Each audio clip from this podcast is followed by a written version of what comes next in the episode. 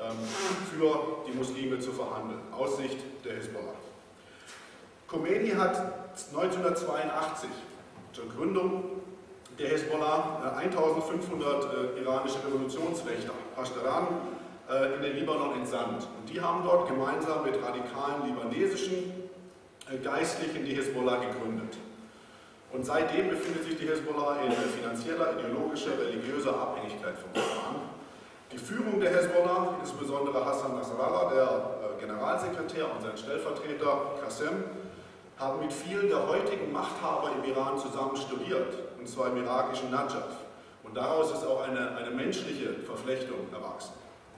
Die Hisbollah bekennt sich offiziell zur absoluten Anerkennung von Ayatollah Khamenei als Vertreter des Mahdis, davon haben wir vorhin gehört, und als politische wie geistliche Führungsfigur. Und deshalb sagt auch Nasrallah, dass die Entscheidung über Krieg und Frieden in den Händen Khamenei liegt. Und sein Vize Hassim ähm, sagte im iranischen Fernsehen 2007, dass alle Selbstmordattentate, Entführungen und Raketenangriffe äh, der Genehmigung durch den geistlichen Führer in Teheran bedürfen. Das heißt, die Hisbollah ist ein außenpolitisches Werkzeug des Iran. Unter anderem, innenpolitisch machen die sicherlich ihre Projekte. Alles, was mit Außenpolitik zu tun hat, ähm, ist ganz klar mit dem Iran abzustimmen. Ähm, geschätzte 200 Millionen Dollar fließen jedes Jahr vom Iran in die Hisbollah, um alle Aktivitäten zu finanzieren. Bauprojekte, Sozialprojekte, Guerilla-Armee und eben auch terroristische Aktivitäten. Und deswegen ist es fast so, die Amerikaner haben ja Flugzeugträger im Persischen äh, Golf und wollen damit dem Iran zeigen, äh, passt mal auf, wenn wir wollen, können wir euch eins auswischen. Und der Iran hat einen Flugzeugträger an der israelischen Grenze. Das ist die Hezbollah, die den Südlibanon kontrolliert und die in der Lage ist, äh, strategisch zuzuschlagen auf äh, Koordination, auf Anweisungen aus Teheran. Es gab in der Vergangenheit mehrfach terroristische Aktivitäten der Hezbollah zusammen mit dem Iran.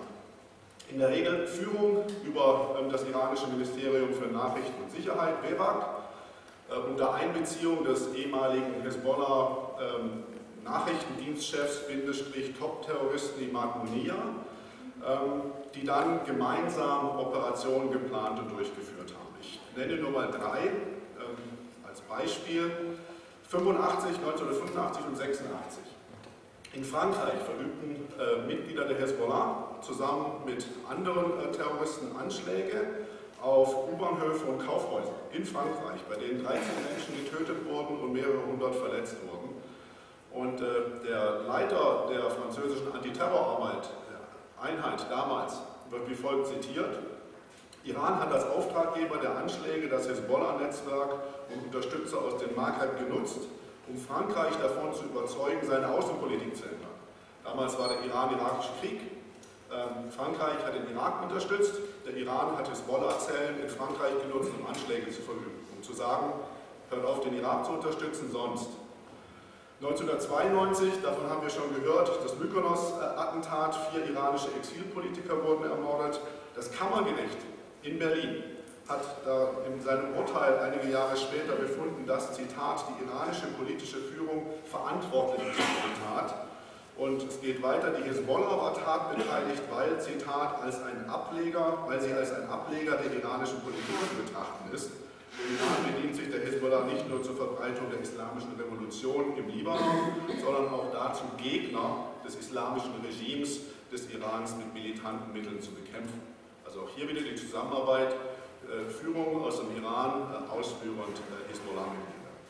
Und als drittes Beispiel in Argentinien 1994 ein Anschlag auf das jüdische Kulturzentrum Amia bei dem 85 Menschen getötet wurden, über 300 wurden verletzt und die argentinischen Staatsanwälte haben auch ermittelt und festgestellt, dass es eine von der iranischen Botschaft geplante Aktion war, ähm, die mit Hezbollah-Mitgliedern ausgeführt wurde. Es gibt noch ein Dutzend weiterer Fälle, aber damit äh, will ich es jetzt erstmal belassen. In Deutschland, Verbindung Iran-Hezbollah. Ähm, der verstorbene Ayatollah äh, Khomeini definiert ja das Ziel, die islamische Revolution zu expandieren, über die islamische Welt hinaus. Und äh, das Islamische Zentrum Hamburg zum Beispiel ist äh, die Hauptrepräsentation des Iran im Revolutionstransfer. Das heißt, in diesem islamischen Zentrum Hamburg wird die, die, der, der, Kern der, der, islamistischen Ideologie des Iran propagiert. Zum Beispiel, dass die, äh, dass die, Staatsgewalt eben nicht vom Volk ausgehe, sondern allein äh, religiös legitimiert sei. Und der Punkt ist jetzt, das ist wieder spannend, finde ich, dass zu den Besuchern dieses islamischen Zentrums, was ja praktisch eine Außenstelle des Iran ist, eben nicht nur Iraner äh, hingehen und auch nicht nur schiitische Muslime, sondern auch Iraker, Afghanen, Pakistaner, Türken, Nordafrikaner und deutsche Muslime. Also auch da wird natürlich versucht, ähm, sich, sich auszubreiten, die, die Revolutionsidee zu verbreiten und die schränkt sich nicht auf äh, die Anhänger, die man sowieso hat. Es gibt unterschiedliche Einschätzungen der Sicherheitsbehörden in Europa zur Hisbollah. In Deutschland der, der ähm, Jahresbericht des Bundesamtes für Verfassungsschutz 2007, da hat der Bundesinnenminister mitgeteilt, äh, dass die Hisbollah 900 Mitglieder in Deutschland habe und eben mit ihrer gewaltsamen Strategie gegen den Gedanken der Völkerverständigung verstoßen. Dann gab es in einem anderen Bericht den Zusatz, dass gerade vor dem Hintergrund der anti-israelischen und antisemitischen Äußerungen des iranischen Präsidenten Ahmadinejad die in Deutschland lebenden Anhänger der Hezbollah unter besonderem Fokus stehen. Also auch hier, die Sicherheitsbehörden sehen diesen Zusammenhang auch. Ahmadinejad hält Hass- und Hetzreden gegen Israelis und gegen Juden und deswegen, sagt die Bundesregierung, müsse man ein besonderes Augenmerk auf Hezbollah-Mitglieder Im Juli letzten Jahres gab es dann Berichte, die veröffentlicht wurden in den Medien des Bundeskriminalamts und des Bundesamtes für Verfassungsschutz, die, die nicht widersprochen wurden. Also es gab den offiziellen Bericht nicht, sondern es wurde über die Berichte berichtet. Ähm, aber es gab keine ähm, Dementis oder ähnliches. Und in diesen Berichten war zu lesen, dass die Hezbollah über die Logistik verfügt, in Deutschland groß angelegte Objekt- und personenbezogene Anschläge durchzuführen.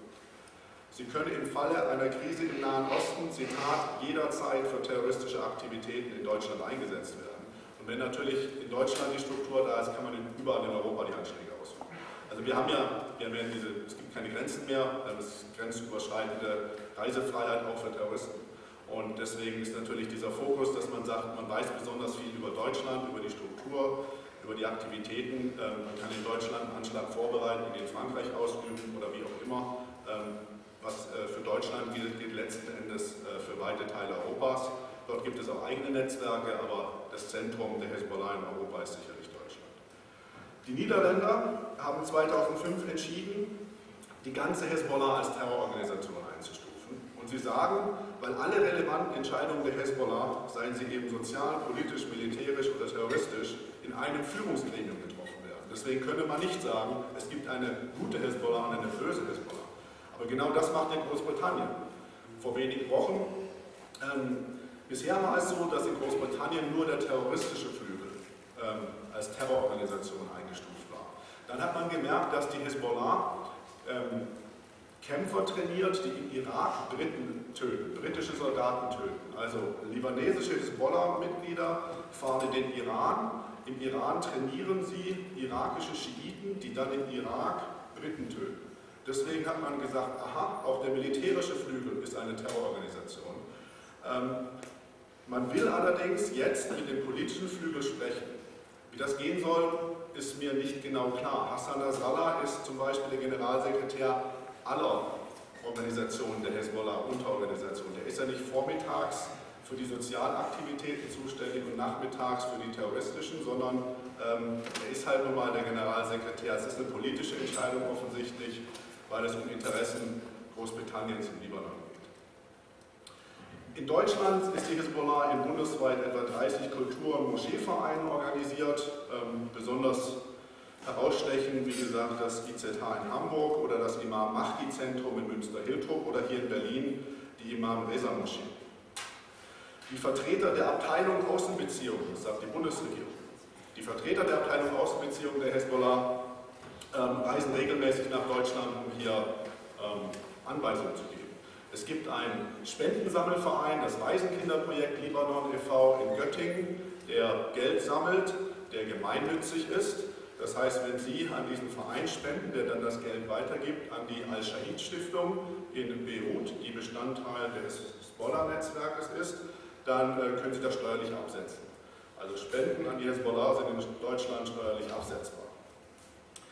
Die Hezbollah radikalisiert Muslime in Deutschland und in Europa mit ihrem Fernsehsender Al-Manar, äh, wird das Märtyrertum glorifiziert, zum Hass gegen Juden aufgerufen, gegen den Westen, ähm, mit ganz klugen Sendungen, Cartoons, dazwischen gibt es dann eine ganz normale Musikshow, dann wird wieder zum Hass aufgerufen, Hassan Nasrallah zum Beispiel, vor 50.000 Menschen in Beirut sagt dann, und jetzt sagt mir alle nach, wie schon Imam Khomeini gesagt hat, Tod Amerika, und dann wollen 50.000 Menschen Tod Amerika. Also sehr eindrückliche Bilder, die dann hier nach Neukölln oder München oder äh, sonst wohin gesendet werden.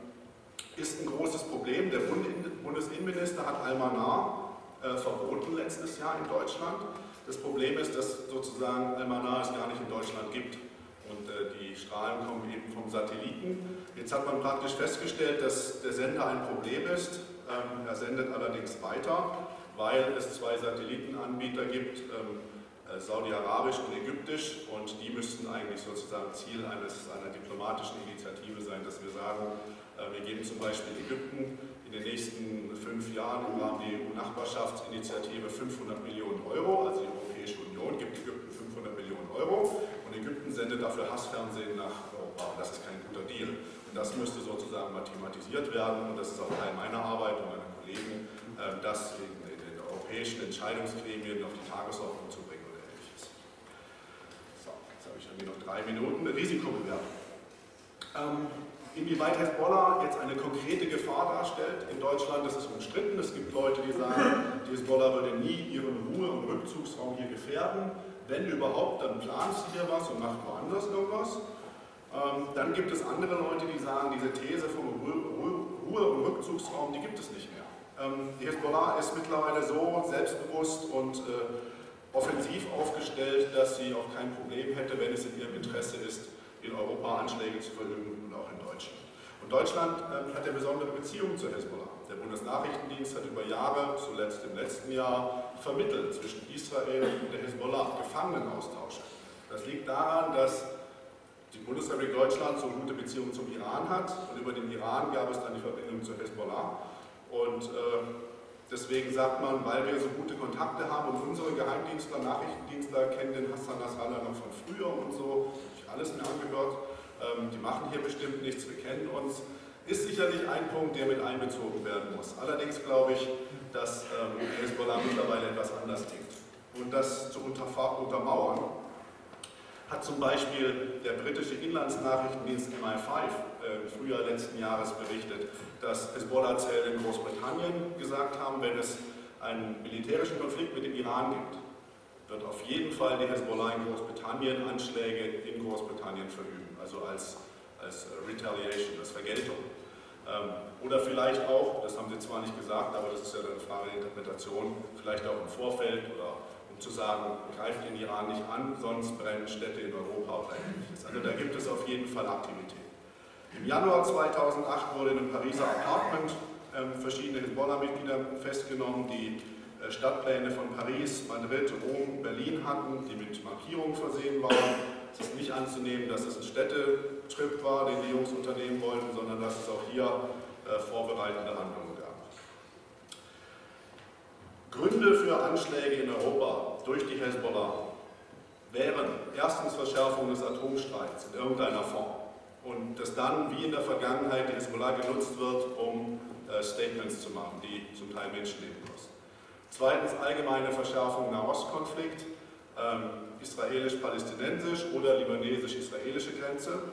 Drittens angekündigt bereits Vergeltungsmaßnahmen für den Tod von Imad Munir, diesem ehemaligen Chefterroristen, der letztes Jahr in Syrien einem Anschlag zum Opfer gefallen ist. Nasrallah hat gesagt, ähm, wir dürfen dadurch weltweit zurückschlagen und werden es tun, wenn es uns gefällt. Ähm, wo und wann wissen wir nicht.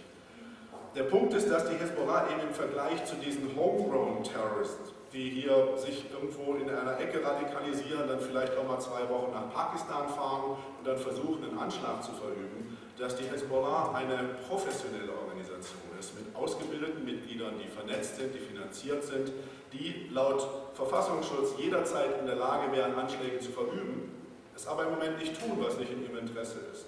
Und deswegen aus meiner Sicht viel gefährlicher sind äh, als andere Gruppierungen, andere Organisationen, um die man sich auch kümmern muss. Aber die Hezbollah fliegt hier ja in Deutschland und in weiten Teilen Europas unter dem Radar, weil alle sagen, wir kennen die und äh, wir waren früher schon gut miteinander und wir glauben nicht, dass es hier Anschläge gibt. Das heißt, als zum abschließenden Punkt, ich glaube, dass die bisherige Politik zu sagen, wir lassen die Hisbollah in Ruhe, dann lässt sie uns in Ruhe nicht funktioniert hat. Ähm, dass es mittlerweile Zeit ist zu sagen, solange die Hisbollah Militär und terroristische Mittel einsetzt, muss sie auf die EU-Terrorliste. Ähm, ihre Vermögen hier müssen eingefroren werden, ihre Mitglieder, wenn sie nicht EU-Bürger sind, müssen ausgewiesen werden. Ähm, sie muss auf äh, die, die jeweiligen Terrorlisten der, der Mitgliedstaaten, immer mit der Zusage, wenn ihr euer Verhalten ändert, wenn ihr in eine, euch in eine politische Partei transformiert, wenn ihr die Hassideologie ein bisschen eindämpft und die Waffen abgebt, dann könnt ihr auch von der Liste runtergenommen werden. Aber das andere Modell zu sagen, egal was ihr macht, wir lassen euch in Ruhe, hat auf jeden Fall nicht funktioniert. Und deswegen glaube ich, ist es Zeit für einen äh, Ansatz, der sozusagen, ähm, wenn sie sich ändern, dann gibt es eine Belohnung, wenn sie so weitermachen wie bisher, muss es Reaktionen geben. Und als letzten Punkt, damit komme ich auch zum Ende, ähm, Al-Manar, ihr Fernsehsender, radikalisiert Muslime in Europa. Und deswegen muss es in unserem Interesse sein, dass dieser Sender abgeschaltet wird. Ähm, da gibt es diplomatische Gespräche, äh, in Kinderschuhen stecken, dass also die Saudis und die Ägypter, das sind ja die Hochschulen des sunnitischen Islam, äh, haben also Satelliten und senden damit die, die Top-Organisation des schiitischen Islam nach Europa. Also da gibt es einige Sollbruchstellen, die man sich mal anschauen kann. Das wäre eine diplomatische Initiative, um sich mit der Hezbollah hier auseinanderzusetzen. Herzlichen Dank.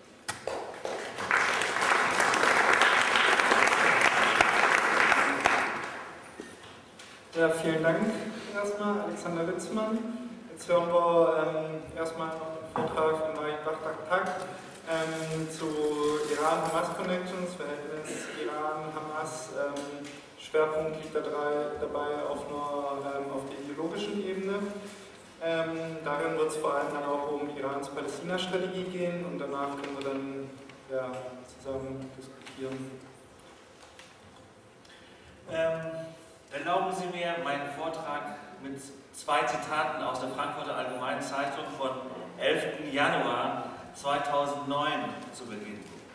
In einem Artikel hieß es damals, Zitat, niemals, auch nicht unter Revolutionsführer Khomeini, war die Islamische Republik ihrer angestrebten Führungsrolle in der islamischen Welt so nahe wie heute. Niemals bisher ist sie so erfolgreich dahingehend darin gewesen, die konfessionelle Trennung, die sie von den weitgehend sunnitischen Arabern trennt, vergessen zu machen. Mehr und mehr scheint die Teilung in Sunniten und Schiiten überlagert durch einen ökumenischen Islamismus, eine Allianz der Islamisten beider islamischen Glaubensrichtungen, allen voran der schiitischen Hisbollah und der sunnitischen Hamas, angeführt von Iran. Zitat Ende. Und zur Frage der Demokratie, und da wird es dann ein bisschen brenzliger, schreibt die Paz im Hinblick auf die ägyptische Regierung, die die hauseigenen Islamisten bekämpft, Zitat, zugleich müssen sich die arabischen Regierungen vorhalten lassen, weit weniger demokratisch legitimiert zu sein als Hamas und Hisbollah. Demokratisch legitimiert. Zitat. Wie demokratisch sind aber die Hamas und die Hisbollah, geführt von Iran? Das ist jetzt mein Thema. Diese Frage muss ja erlaubt sein. Erlauben Sie mir daher, heute ein anderes Licht auf dieses Problem zu werfen, um zu klären, welche Bewegungen eine neue totalitäre Ideologie verfechten, terroristisch sind und mitnichten etwas mit Demokratie zu tun haben. Das Ziel der islamischen Revolution, die Einheit der islamischen Welt zu errichten, ist faktisch nie erreicht worden. Die Realitäten zeigen eher, dass die Spaltung zwischen den Sunniten und Schiiten durch die islamische Revolution in den letzten 30 Jahren größer geworden ist. Zumal Sunniten im Iran von Schiiten diskriminiert werden, in Pakistan, im Irak, zwischen Iran und Saudi-Arabien sind die Feindseligkeiten gestiegen. Aber zurück zur vermeintlichen islamistischen Ökumene des Iran und der Hamas, die doch so demokratisch sein Hamas ist eine unabhängige palästinensische Bewegung mit eigenen Motiven. Andererseits kann sie nur im Kontext der islamistischen Bewegung, die von der Islamischen Revolution von 1979 beeinflusst werden, betrachtet werden. Der ideologisch-islamistische Konsens besteht darin, Israel nie anzuerkennen und pro-westliche Staaten zu stürzen. Der arabische Name für Hamas ist Harekatul Muqawamatul Islamiyeh, islamische Widerstandsbewegung. Hamas ist eine sunnitisch-islamistische militante Organisation mit einer dualen Führung. Der militante Marschall sitzt in, Damaskus und Hania, der im Vergleich opportunistische Führer der Hamas wohnt in Gaza. Hamas wurde im Jahre 1987 während der ersten Intifada von Sheikh Ahmad Yassin und Muhammad Taha gegründet. Sie ist der palästinensische Zweig der Muslimbrüder. Yassin war ein Chefideologe auch der Istadin al-Qassem-Brigaden, die von der EU als eine Terrororganisation aufgeführt wird. In den gesamten 90er Jahren führte die Hamas eine Reihe von Selbstmordattentaten durch und schoss schon in der Zeit, als die erste Intifada nach dem Oslo I-Vertrag vom September 1993 langsam zu Ende ging und vor dem Beginn der zweiten Intifada auf israelisches Gebiet. Vielen ist wahrscheinlich bekannt, welche antisemitische Propaganda die Hamas gegen Israel betreibt. Die Al-Aqsa TV, iranische Entwicklungshilfe sozusagen, die leider nur der Hasspropaganda dient, steht nicht, nicht dem Al-Manar-Fernsehen der Hisbollah nach und beide haben ein großes Vorbild. Staatliche Propaganda der Islamischen Republik Iran, die einen eliminatorischen Antisemitismus propagiert. In der Charta der Hamas kann man unter Artikel 13 lesen, für das Palästina-Problem gibt es keine andere Lösung als den Dschihad. Friedensinitiativen sind reine Zeitverschwendung, eine sinnlose Bemühung. Und im Artikel 15 der Charta heißt es, Zitat, der Dschihad ist, eine, ist die persönliche Pflicht des Muslims, jedes Muslims, seit die Feinde Teile des muslimischen Landes geraubt haben. Angesichts des Raubes durch die Juden ist es unvermeidlich, dass ein Banner des Dschihad gehisst wird. Zitat Ende. Mit einer solchen Ideologie unterminiert man jeglichen Friedensversuch, nicht das Existenzrecht Israels, sondern der Dschihad ist das Primat der Politik der Islamisten. Und wenn politische Führer der islamistischen Bewegungen jeden Zivilisten in Israel schließlich als einen Soldaten identifizieren können, dann wird der Krieg gegen Israel als Staat identisch mit dem Krieg tatsächlich gegen den Israeli als Bürger und tatsächlich identisch mit dem Krieg gegen den Juden. Hamas-Führer wollen sogar Vorbilder für andere revolutionäre islamistische Bewegungen sein. Kein geringerer als Mahmoud Zahar, einer der Mitbegründer der Hamas, sagt er immer wieder, dass die Kämpfe und Siege der Hamas die Mujahedin in Irak und in Afghanistan inspirieren werden. In einem Interview sagte er ähnlich wie die iranischen Kommunisten, Zitat, wir werden eines Tages den Thron der Welt besteigen.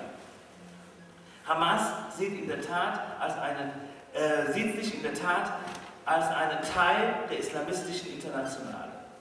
Daher kann nicht bezweifelt werden, dass in der Tat die Teilnahme der Hamas an den Wahlen ein taktischer Schritt ist, um als trojanisches Pferd zu siegen. Die Säkularen sollten geschwächt werden, um langsam aber sicher die Scharia einzuführen. In der Tat versteht sich die Hamas als die Spitze, als Vorhut und die islamistische Avantgarde quasi, die an der Spitze einer islamistischen weltrevolutionären Bewegung gegen den Westen kämpft, an der Stelle gegen Israel. Daher kann der Sieg der war der Hamas im Januar 2006 nicht normativ als ein Sieg der Demokratie, so wie das die FATS gerne haben will, sondern nur als der Sieg einer totalitär verführten und unaufgeklärten Massenbewegung verstanden werden. Hamas bekommt propagandistische, finanzielle und militärische Unterstützung aus dem Iran. Die Waffen der Hamas sind made in Iran. Hamas bekommt jährlich zwischen 20 bis 30 Millionen Unterstützung aus dem Iran. Allein im Jahr 2006 bekam Hamas rund 50 Millionen Dollar aus dem Iran, als diese äh, Abbas besiegt hat. Mindestens 950 Dschihadisten der Hamas haben eine militärische Ausbildung von den iranischen Pasdaran bekommen, aber auch von der libanesischen Hisbollah. Hamas-Kämpfer oder Dschihadisten werden auch militärisch im Iran trainiert, führen aber einen eigenen ideologischen Kampf gegen, ähnlich wie die Hisbollah, um die langfristige Errichtung einer islamischen Herrschaft mehr oder weniger nach dem Modell der Islamischen Republik Iran oder genauer gesagt nach dem Kalifat von vor 1300 Jahren wieder zu, äh, durchzuführen. Islamistisch-totalitäre Bewegungen haben sozusagen ein symbiotisches Verhältnis zueinander. Hamas profitiert, profitiert von der Islamischen Republik und Iran profitiert von Hamas. Der Iran hofft, dass die Kämpfe der Hamas der Ideologie der Fortsetzung der Islamischen Revolution und des Revolutionsexportes dienen.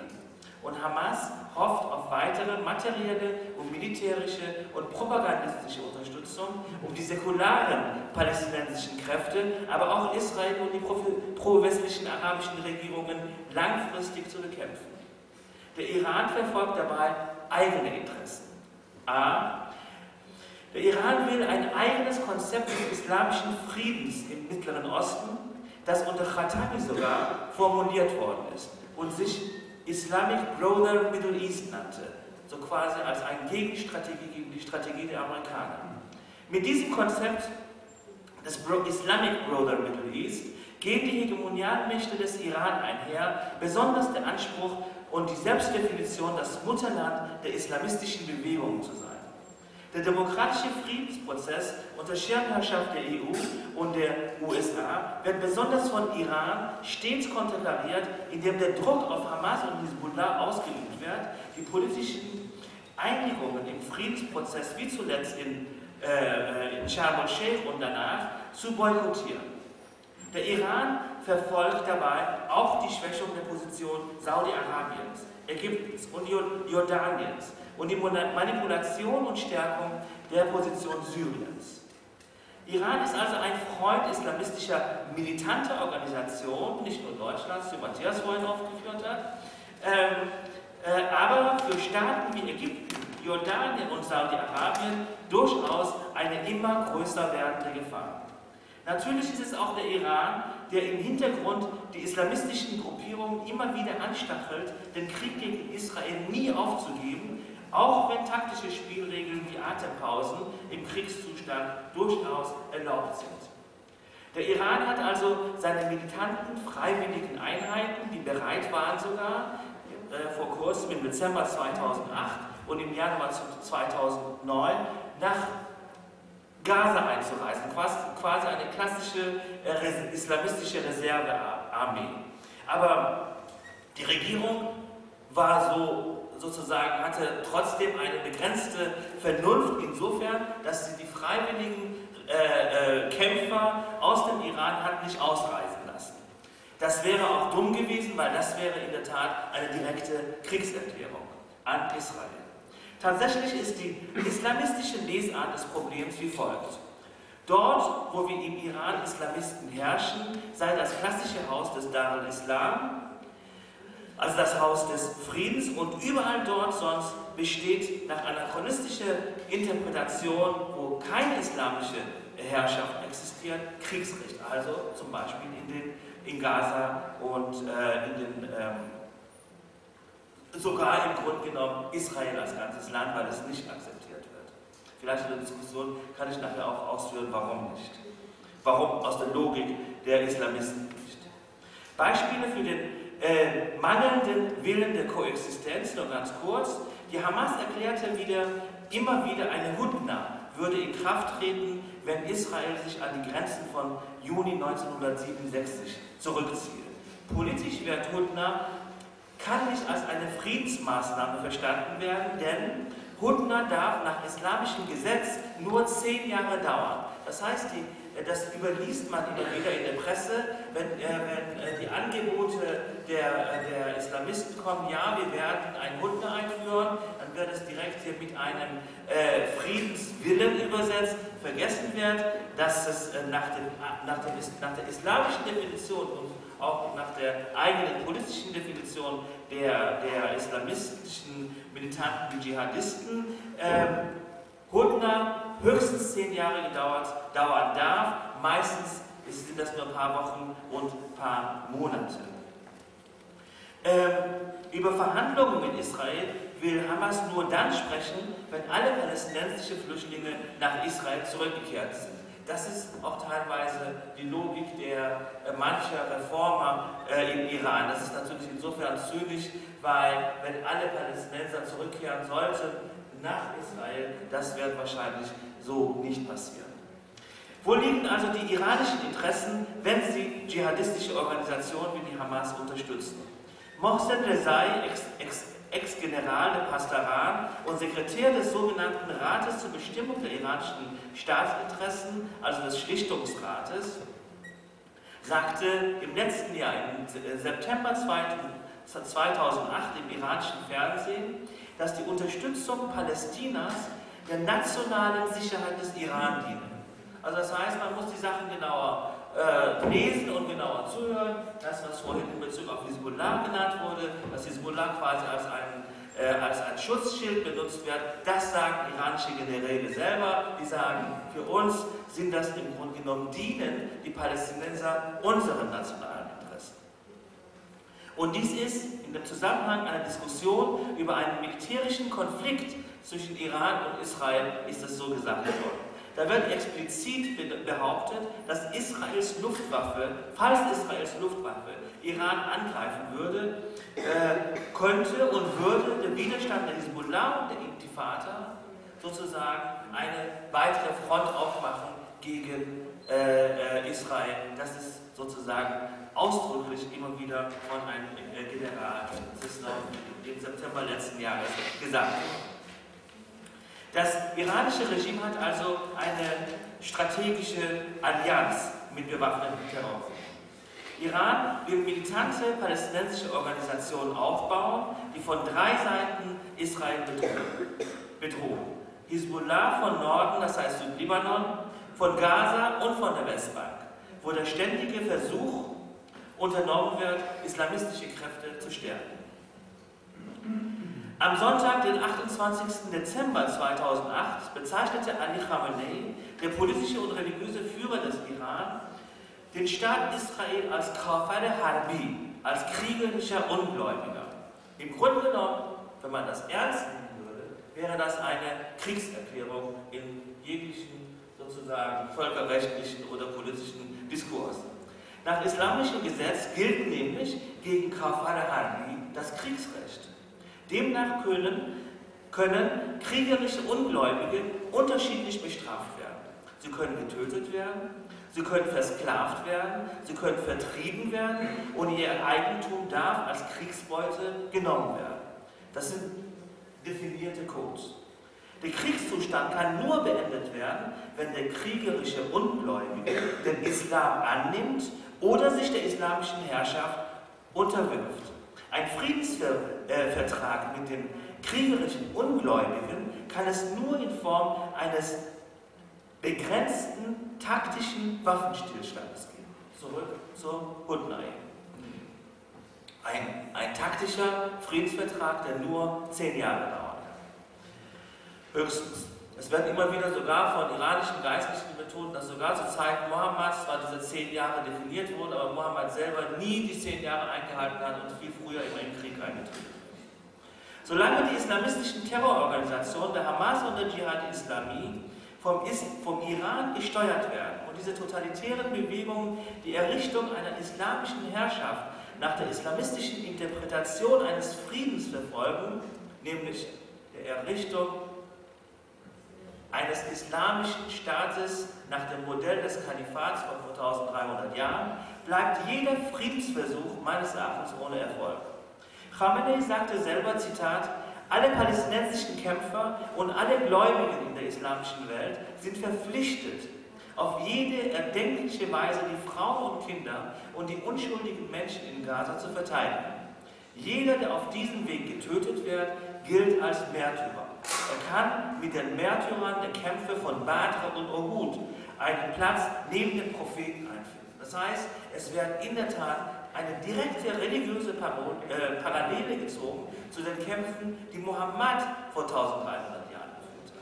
Mit diesem Vergleich ordnet Ali Khamenei militärische Operationen von Terrororganisationen von Hamas, Jihad Islami und Hezbollah in dieselbe Stufe ein wie die Kämpfe des Propheten Mohammed im Jahre 3 der islamischen Zeitrechnung. Ich gleich zu Ende. Khamenei befahl zudem, die Organisation der Islamischen Konferenz eine Einheitsfront gegen Israel zu bilden.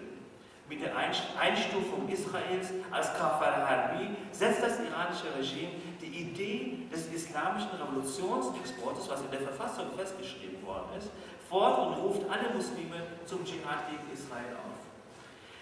Noch haben die iranischen Machthaber keine unentgeltlichen Tickets für freiwillige Islamisten in den Iran, die auf Listen bis zu 30.000 Freiwillige heißt es, sich eingetragen haben als äh, Selbstmordattentäter, das ist eigentlich gar nicht so lustig, äh, äh, keine Tickets ausgestellt, damit diese ins Ausland marschieren. Und sie haben diese noch an ihrer organisatorischen, organisierten, massenhaften Ausreise sogar verhindert. Sie begnügen sich aber mit der täglichen Aufstachelung und, und äh, Organisierung dieser äh, Dschihadisten im eigenen Land. Antisemitisch ist in der Tat der totalitäre Islamismus gerade dann wegen des Anspruchs der Errichtung einer islamischen Herrschaft und wegen des daraus logisch sich ergebenden eliminatorischen Antizionismus. Da in einem islamischen Staat der Jude, aber in dem Zusammenhang darf man das nicht vergessen, auch der Christ, der säkulare Mensch, der Ungläubige, nur Untertanen sein dürfen aber ein jüdischer Staat wird als ein Krebsgeschwür wahrgenommen. Später in der Diskussion werde ich einführen, warum ich tatsächlich eher äh, der These anhänge, dass der Antisemitismus äh, der Islamisten tatsächlich weniger rassistisch ist, als in, von der reinen religiösen Interpretation abhängig. Die Kämpfe der Hamas und der äh, Hisbollah können nicht getrennt werden von den Kämpfen der islamistischen Nationale auch oder vom globalen Terrorismus gegen den Westen. Ich komme zu meiner Endvision. Ich möchte trotzdem was Positives, vielleicht für, mich was Positives, für viele wahrscheinlich nicht, äh, eine positive äh, sozusagen Perspektive eröffnen, Demilitarisierung und Internationalisierung des Gaza-Gebiets. Konkret die Entwaffnung von Hamas ist das Gebot der Stunde. Gefragt ist demnach ein internationales Sicherheitssystem, das in der Tat die Sicherheit Israels gewährleistet und den verarmten Massen sogar hilft, sich zu bilden, die heutige Welt zu verstehen. Vonnöten ist daher eine internationale bewaffnete Einheit meines Erachtens, die in Gaza für Ruhe sorgt. Arabische Staaten können auch da helfen, zum Beispiel könnten Sie, das hat mein Kollege äh, äh, Walid Fares empfohlen äh, von äh, äh European Foundation äh, for Democracy, dass zum Beispiel Ägypten mit 10 Milliarden Dollar bei der Erziehung und Bildung von den in den palästinensischen Gebieten anfangen könnte. Die arabischen Staaten könnten aber auch Visas erteilen, damit viele Leute auch sich dort ansiedeln. Hamasistan sollte also nicht Wirklichkeit werden. Die Resolution 1559, äh, 1559 1559 des UN-Sicherheitsrates verlangte die Entwaffnung der Hezbollah und aller bewaffneten Splittergruppen in der Region. Deutschland schickte damals zwei Schiffe an die Küsten des Libanon, die einen Waffentransfer von Iran nach äh, Libanon und letztlich auch nach Gaza verhindern sollten. Der Plan ist gescheitert, das wissen wir alle. Es wurden Tunnels unter Augen der Weltöffentlichkeit gebaut, Waffen wurden in das israelische Gebiet eingeschmuggelt. Äh, die Resolution 1559, also 1559 und die Schiffe der Bundesrepublik waren im Grunde genommen äh, Ausgaben, die nichts gebracht haben, um das jetzt ganz vorsichtig zu sagen.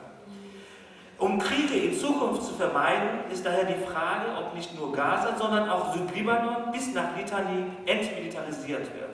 Europa könnte bei Entwaffnung islamistischer Dschihadisten eine aktivere Rolle spielen. Eine internationale Armee, da könnten auch deutsche Soldaten dahin, die Dschihadisten entwaffnet und für Befriedigung, Befriedung sorgt, wäre das Gebot der Stunde. Vor dem Hintergrund der deutschen Geschichte könnten deutsche und europäische Soldaten hier sogar eine wichtige Rolle spielen, islamisch-fundamentalistische Bewegungen zu entwaffnen und für eine friedliche Basis in der Region zu sorgen.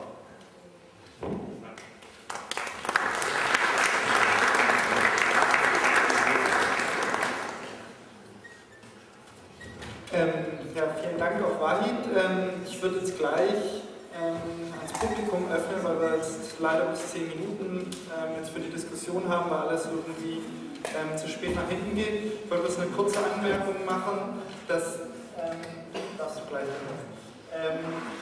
dass also bestimmte, bestimmte Positionen, meinetwegen wie eine Ausweisung, keine Ahnung, von nicht deutscher Staatsbürgerschaft haben, Migranten oder sowas. Das ist also eine Position, die zumindest aus ähm, der Perspektive, glaube ich, unseres Instituts nicht geteilt wird und wahrscheinlich ist auch eine Frage, ob jetzt ähm, äh, Charles Moore so eine Position teilen würden. Ähm, wollte, ich wollte jetzt gar nicht groß darüber diskutieren, aber ich wollte es zumindest jetzt nicht so.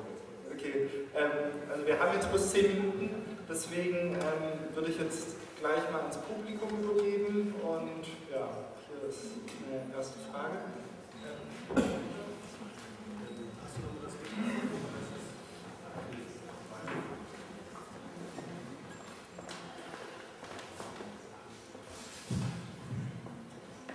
Herr Ritzmann, ähm, was denken Sie über den staatlichen Terrorismus des EU- und US-Imperialismus und Neokolonialismus, die die weiße Vorherrschaft aufrechterhalten sollen und Völkermorde verüben und auslösen um ihre Vorherrschaft und Ressourcen zu sichern? Und wie glauben Sie, dass dieser völkermörderische westliche Terrorismus mit dem islamistischen Terrorismus zusammenhängt? Ähm, ich würde jetzt gleich noch eine weitere Frage sammeln.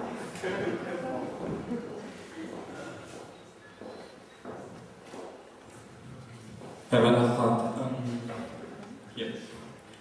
Ähm, glauben Sie, dass ähm, bei der unvermeidlichen Konfrontation, die bei so einer Entwaffnung, wie Sie sie fordern, kommen wird, ähm, die westlichen Gesellschaften überhaupt die moralische Durchhaltefähigkeit haben, ähm, solche Konflikte durchzustehen, sprich die Särge, die nach Hause kommen, auszuhalten?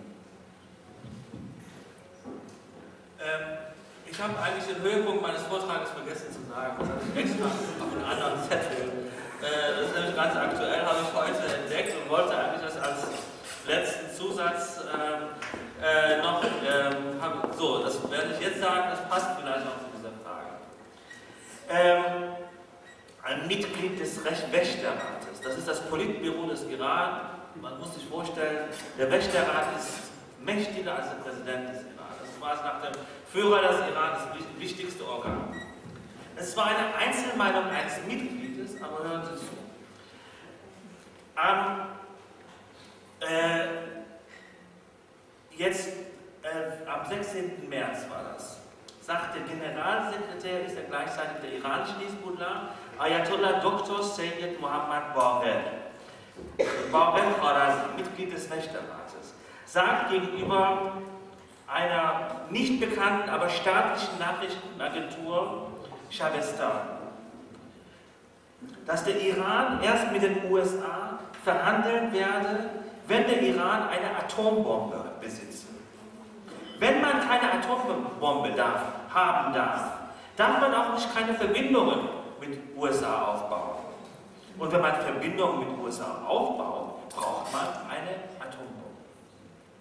Gleichzeitig sagt der Iran, wir werden, also das ist ernst, das ist wirklich, als ich, ich, als ich das gelesen habe, äh, habe ich erstmal halbe Stunde Pause gemacht. Also, weil das dringt in eine äh, äh, Phase, wo es wirklich ernst wird. Ein Mitglied des Wächterrats.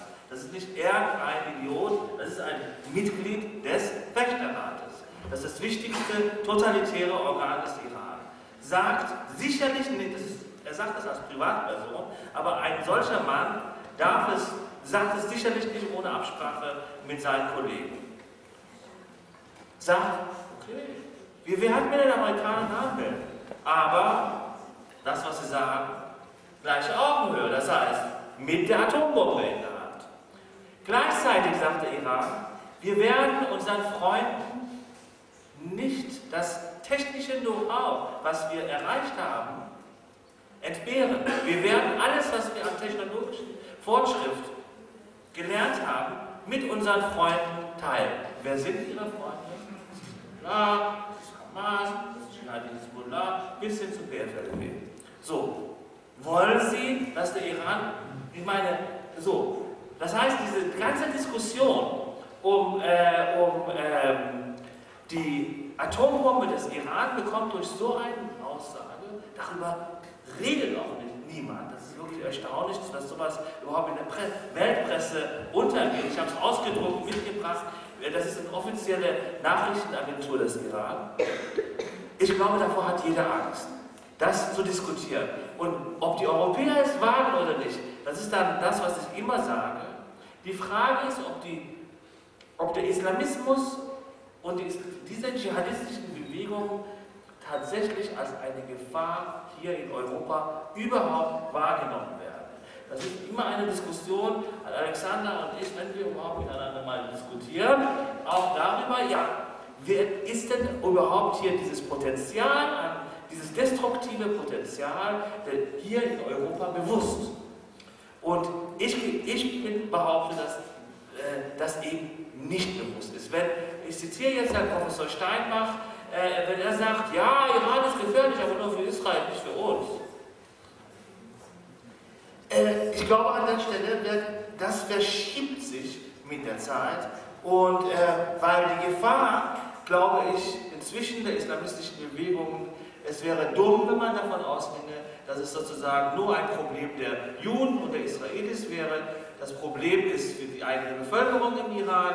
Die meisten Opfer bringen die Iraner selber eigentlich und selbstverständlich und ich bin mir sicher in den nächsten Jahren, ohne jetzt Hiobsbotschaften äh, äh, da bringen zu wollen, werden wir diese Gefahren als Welt, ernsthafte Weltprobleme erkennen. Und dann ist die Frage, welche Opfer bringen die Europäer Gut, dann fragen Sie bitte im Parlamentsamt oder im Auswärtigen Amt.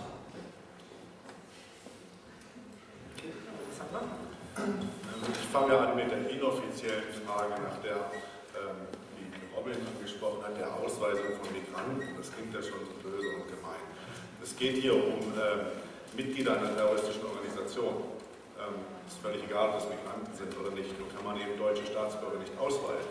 Wenn es allerdings Menschen hier in Europa und in Deutschland gibt, die Mitglied in einer Terrororganisation sind äh, und es in einem Rechtsstaat, den haben wir hier die Möglichkeit gibt, diese Menschen auszuweisen, dann wird davon Gebrauch gemacht. Punkt. Ähm, rechtsstaatlich, das wird gerichtlich überprüft, das gibt es in Einzelfällen schon. Es hat ähm, äh, zwei Hezbollah-Mitglieder nach meiner Kenntnis sind schon ausgewiesen worden, weil äh, Verwaltungsgerichte gesagt haben, dass es keinen Anspruch auf Asyl gibt oder auf eine Verlängerung der Aufenthaltsgenehmigung, wenn man Mitglied in einer Organisation ist, die ähm, Anschläge auf Zivilisten verübt. Das heißt, es ist keine super wilde These von mir, sondern es geht darum, das, was in Einzelfällen eh schon passiert, innerhalb des Rechtsstaates dann eben ähm, durchzuführen. Wenn man die Hezbollah auf eine Terrorliste setzt, dann muss man natürlich auch mit den hier bekannten Mitgliedern in irgendeiner Weise verfahren. Und äh, für die deutschen Staatsbürger gibt es einen Verfahrensweg und für die nicht-deutschen Staatsbürger oder, EU-Bürger gibt es einen anderen Verfahrensweg. Die Frage mit dem imperialistischen Terrorismus des Westens, ähm, Deutschlands, wie auch immer, basiert, glaube ich, auf einer Einschätzung, die ich nicht teilen kann, dass praktisch Terrorismus eine politische Auffassung ist. Ne? Also so wie, wie, wie ähm, Arafat und andere, äh, der Freiheitskämpfer des einen ist, des Terroristen des anderen. Terrorismus ist für mich eine Methode. Ähm, es gibt keine abschließende Definition, aber ich arbeite ähm, mit der ungefähr folgenden. Äh, wenn jemand gezielt Anschläge auf Zivilisten durchführt, für politische Zwecke, dann ist das Terrorismus. Und das machen weder die Europäische Union noch die Amerikaner gezielt Anschläge auf Zivilisten für politische Zwecke. Das heißt nicht, dass das natürlich im Rahmen von kriegerischen Konflikten auch Zivilisten äh, zu Schaden kommen und auch getötet werden, das ist klar. Aber wer, wer, mir nachweisen kann, dass das sozusagen offizielle Politik ist, Zivilisten zu ermorden der Europäischen Union oder der Amerikaner, wenn das bewiesen ist, dann kann man darüber sprechen, dass das auch Terrorismus ist. Aber man kann das nicht alles in einen Topf schmeißen. Und das Zweite impliziert war ja sozusagen, ist der islamistische Terrorismus oder Islamismus praktisch eine Reaktion auf das, was der Westen so treibt. Und äh, meine Einschätzung ist äh, minimal. Also die Islamisten in ihrer Ideologie berufen sich ja darauf, dass es früher großartig war, Moslem zu sein, weil äh, der Islam die führende Religion war, die führende Ideologie war. Mohammeds Nachfolger haben innerhalb von 100 Jahren ein äh, Reich erobert von Portugal nach Indien. Ähm, das ist, äh, Alexander der Große ist ein Zwerg dagegen. Das heißt, die waren mal weltführend in allen äh, Wissenschaften, Medizin, Astronomie, Politik. Moslem zu sein, war mal eine, ein Zeichen, dass man Favorit Gottes war. Und jetzt sagen diese Jungs, dass äh, man es heute nicht mehr ist. Und der Grund dafür liegt am Westen, an der westlichen Ideologie, der Korruption, der Ideologie. Damit ist aber auch McDonalds und MTV gemeint und nicht nur die US Marines. Es geht um jegliche Art von westlichem Einfluss und der muss bekämpft werden sozusagen. Der, der, der, Islam muss gesäubert werden von sämtlichen Fremdeinflüssen. Dann kann man wieder so leben, wie man eigentlich leben muss unter Mohammed. Und dann wird man wieder zu dieser Art von Superreligion und Superideologie. Das heißt, der Westen spielt dann natürlich eine Rolle, aber ähm, egal was wir machen, wir können sozusagen Islamisten in der Form nicht besänftigen, außer wir äh, ziehen sämtliche Einflüsse aus äh, islamischen Ländern zurück. Wir hören auf, Ägypten zu unterstützen, Pakistan zu unterstützen, Saudi-Arabien zu unterstützen, lassen die alle übernehmen von islamistischen ähm, Organisationen, Al-Qaida und anderen, die dann da ihr Kalifat bauen. Und wenn die das dann aufgebaut haben, das sagen sie ja auch, wollen sie eigentlich auch gerne äh, an Andalus zurück. Ne? Also die Teile Spaniens, die mal islamisch waren, äh, Teile Italiens, Teile Griechenlands, Bestandteil, alles was mal islamisches Land war, ist ein Geschenk äh, von Allah und muss zurückgegeben werden, kann nicht verhandelt werden zwischen Menschen.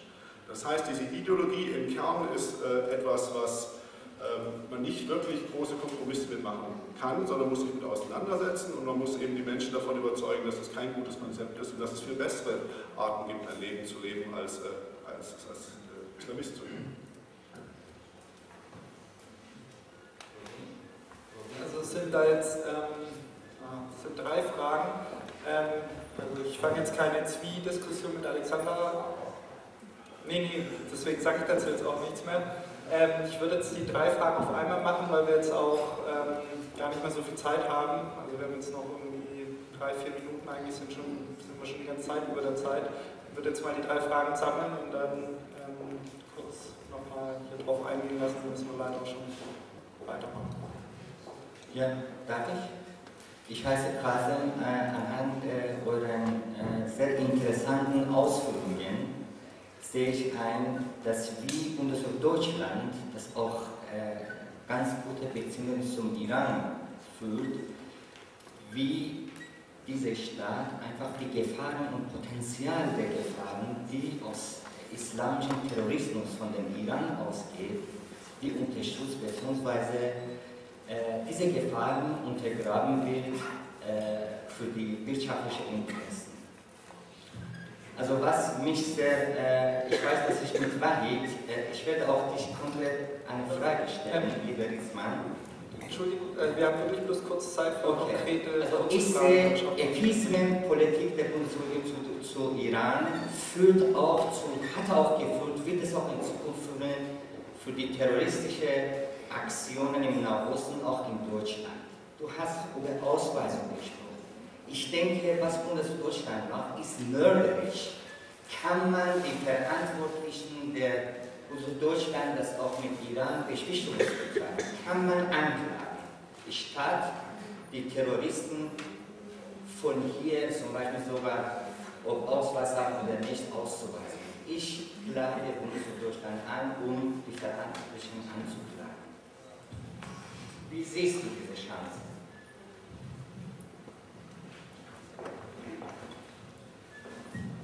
Mein Name ist Annette ich habe eine Frage an Herrn Ritzmann. Ähm, mich würde interessieren, ähm, wie Ihre Haltung in der Frage ist, ob es tatsächlich ausreicht, eine Organisation wie Hezbollah, die Sie als eine terroristische Organisation haben, beschrieben haben, die sehr aktiv ist in Deutschland, ob es ausreicht, die auf die EU-Terrorliste zu setzen und wie Sie zu einem möglichen Verbot stehen. Denn es gibt ja in Deutschland seit Hizbut und ähm, äh, einer weiteren Organisation, deren Namen mir jetzt entfallen ist, zwei Vereine, die man nach dem Ausländervereinsrecht verboten hat, weil ihr äh, Hauptsitz nachweislich oder ihre Führung im Ausland lag. Ähm, wie ist es im Fall der Hisbollah?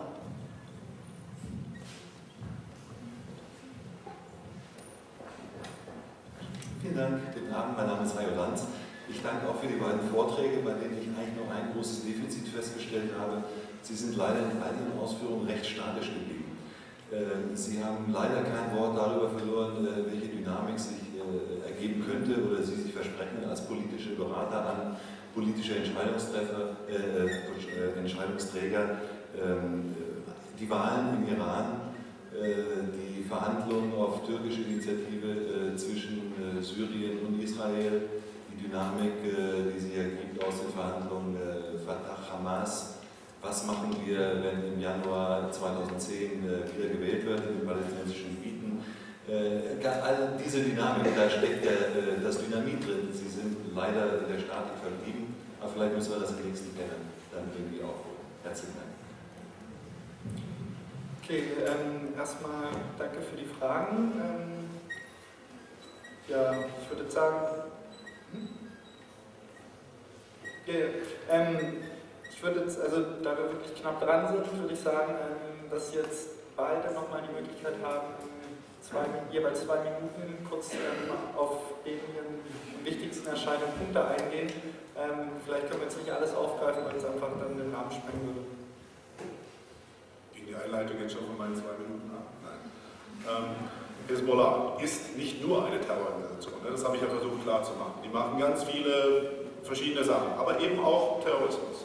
Und wir haben eine EU-Terrorliste, wo es eben genau darum geht, Organisationen aufzunehmen, die in Terrorismus involviert sind. Es gibt nach deutschem Vereinsrecht und anderen Möglichkeiten und anderen rechtlichen Rahmenbedingungen die Möglichkeit, Organisationen äh, in Deutschland zu verbieten. Hizb hier ist angesprochen worden, eine vergleichsweise harmlose Organisation, zwar eine Kalifatspartei, die aber eigentlich mit Gewalt nichts zu tun hat.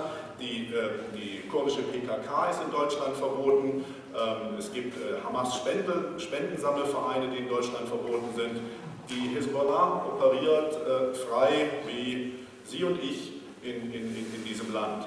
Und das ist sicherlich ein Punkt, äh, den man mal thematisieren muss. Ich habe versucht darauf hinzuweisen, was da die Pro-Argumente vielleicht auch die Kontra-Argumente sind. Ähm, das heißt nicht zu sagen, wir setzen die jetzt auf die Liste und haben wir kein Problem mehr, sondern es geht darum, auf der Hezbollah ein Signal zu setzen, dass ihre Politik, ihre Vorgehensweise ähm, Konsequenzen hat. Und die Konsequenzen hat, solange man dem Terrorismus nicht abschwört, ist man auf dieser Liste. Wenn die Hezbollah ihre Politik ändert, dann kommt sie von der Liste runter. Das verstehen die, das kann man ganz klar argumentieren.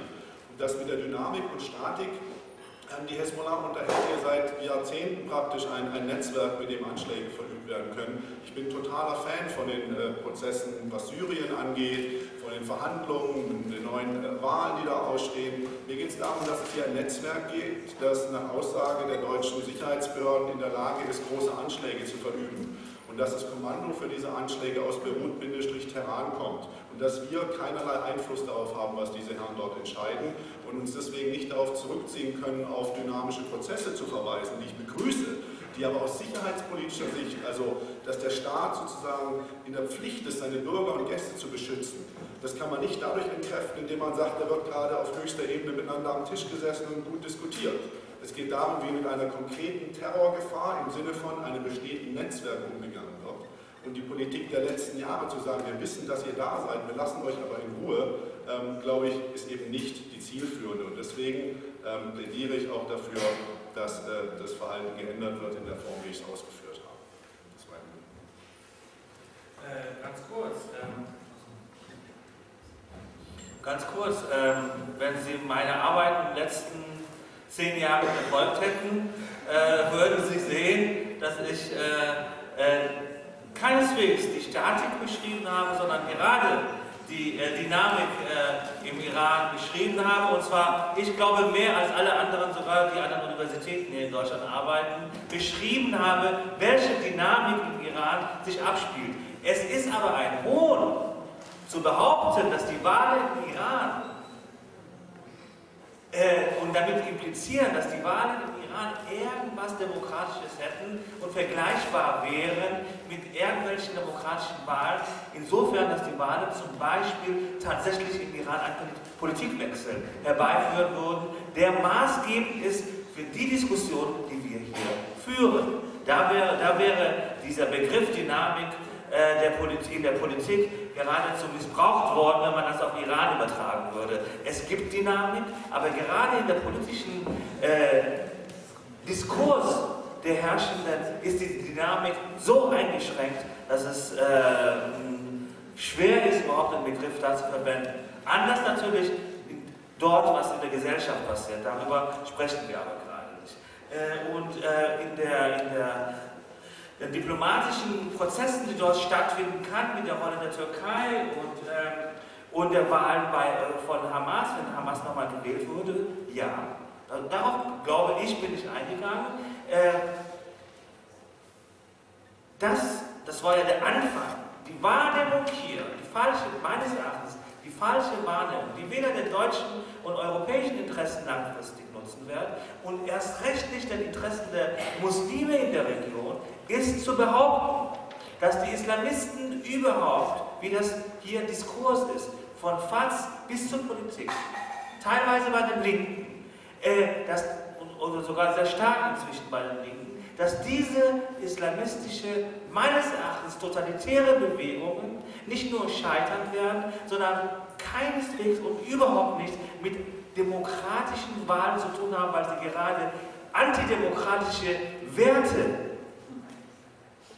Das heißt, wir müssen lernen, Demokratie überhaupt auch den anderen äh, Erbe zu gewährleisten, indem wir behaupten, dass Hamas sozusagen, wie das hier der Diskurs ist in Deutschland, Hamas sozusagen eine demokratische Kraft ist, weil sie eine Mehrheit gewonnen hat.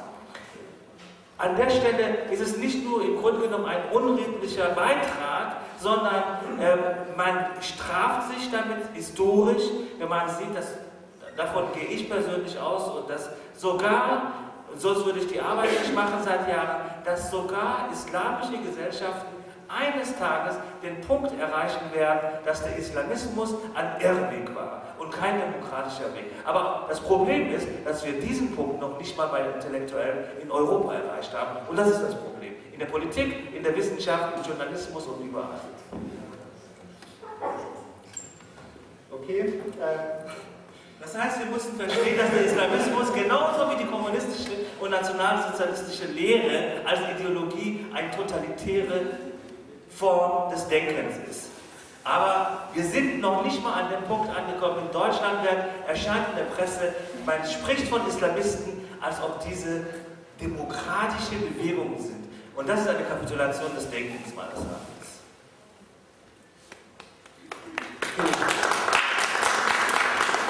Vielen Dank an die ähm, beiden Vortragenden und ähm, wir haben jetzt ungefähr 10 Minuten Pause. Wir sind wie gesagt schon über die Zeit, also es sind die beiden ähm, Vortragenden aus Israel, sonst bleibt einfach keine Zeit mehr übrig und das wäre ziemlich unfair, weil die einen großen Weg auch auf sich genommen haben.